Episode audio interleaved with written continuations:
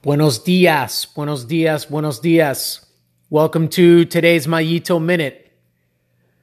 So, I've got a couple of minutes here before I go to do one of my favorite things. Don't y'all just love it when you, you get a haircut, when your hair has kind of gotten a little bit out of control, you're kind of starting to not like how you're looking, and then you you got a haircut appointment coming up, so you're like, all right, cool, I'm gonna I'm gonna get back to looking looking decent again. But anyhow, I've got a couple of minutes before I got to go do that, and so, um, you know, I've got a book sitting next to me that I'm that I'm working through, and it's a book on this guy called Bradley Wiggins, and uh, it's a story of how he went on to win the uh, the 2012 Tour de France.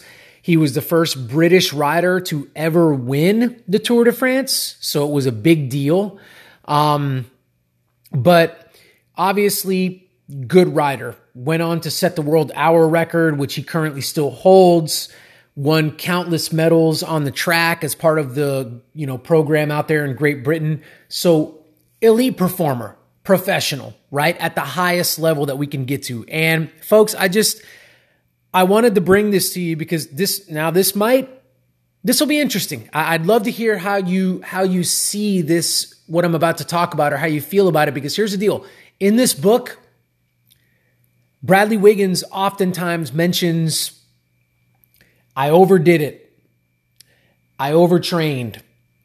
I overcooked it. Like I came into the season, I was too good, or I came back from my time off that I took in the middle of the season.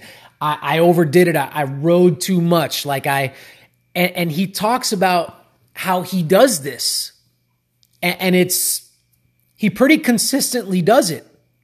But here's what I've got for you guys.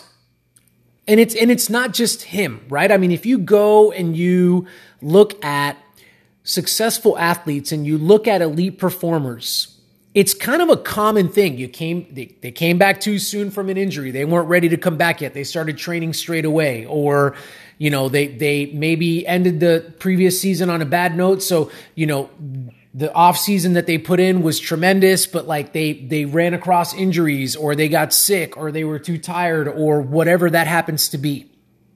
So when we look at elite performers, we see this tendency to quote unquote overdo it. But here's what I want to ask us. Is that a rite of passage to becoming an elite performer? Think about that. Is it is it what elite performers, what professionals do because they understand that overdoing it, overtraining is how they're actually going to realize their limits. There's no other way to do that. You follow a training program, and that training program is measured out, it's scaled out based on what you are capable of doing on paper, based on formulas and things that it kicks out, and so on and so forth. But is that your limit? Well, a lot of people would say, well, yeah, based on where I currently am, yes, that is my limit. But can I ask you a question? Who really knows your limits? A lot of people would say, I, I know my limits, Mario.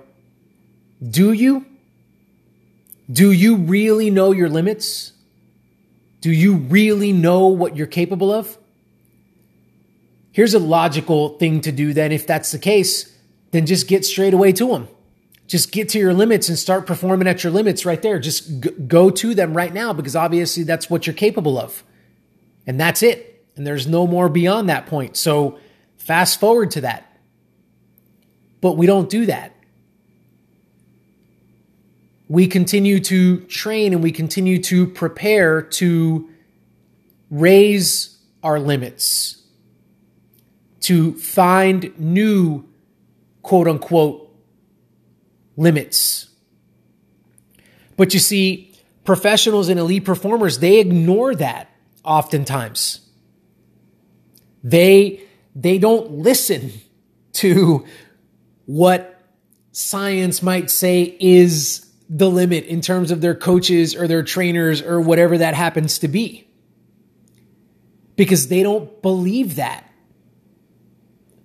They believe that there's more out there, and they believe that by overdoing it, that's how they're going to find out whether that belief that they have is true or false.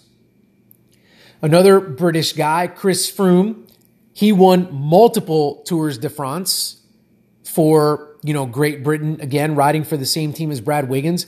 And, um, you know, I just, it just came to my mind that there was a time there where his trainer, his, his coach would tell him to go for like four hour rides. And so he would do these four hour rides and then he'd go do like an extra two or two and a half hours, which is, which was not prescribed, but he wouldn't upload his data so that his coach couldn't see it, so that his coach didn't know he was doing it. And he was obviously over doing it. But he thought to himself, but this is a way that I can see. I mean, am I capable of these six and a half hour type days? Can I do this stuff consistently, maybe day in, day out, whatever, you know, he was thinking at that time. But it was based on, and it is based on these athletes think to themselves. But if I overdo it, then I clearly know a limit.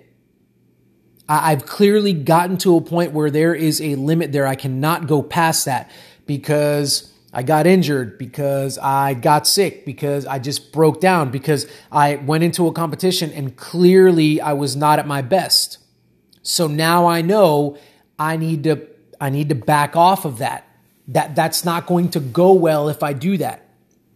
Now, they give it some time, but then they run right back up on that. And what, what do they often find? They often find that, like, oh, that limit that was there previously, it's no longer there. I, I actually can push beyond that. I didn't get injured. I didn't get sick. I was actually able to perform at the high level that I felt like I was capable of maybe months or, you know, years before. Like I can pass that now. I'm I'm I'm strong enough now. I'm capable enough because of the training that was that was prescribed. But I do want to end with this because this one can be a little bit little bit dangerous if I just stop there. There is a time and a place for everything. And so we can't just, you know, listening to this, we can't just think to ourselves, what this means is that I'm literally going to just go off the rails and overdo it. And then I'm going to overdo it again. And then I'm going to overdo it again. And I'm just going to keep overdoing it. You, you, you can't do that. If you decide to challenge and stretch yourself, you're going to come across a point where you will not be able to keep going for one reason or another. And that's okay, by the way. That, that's fine. But what you've got to keep in mind is that you've got to have the timing correct on when you can do these kinds of things to yourself and when you can't.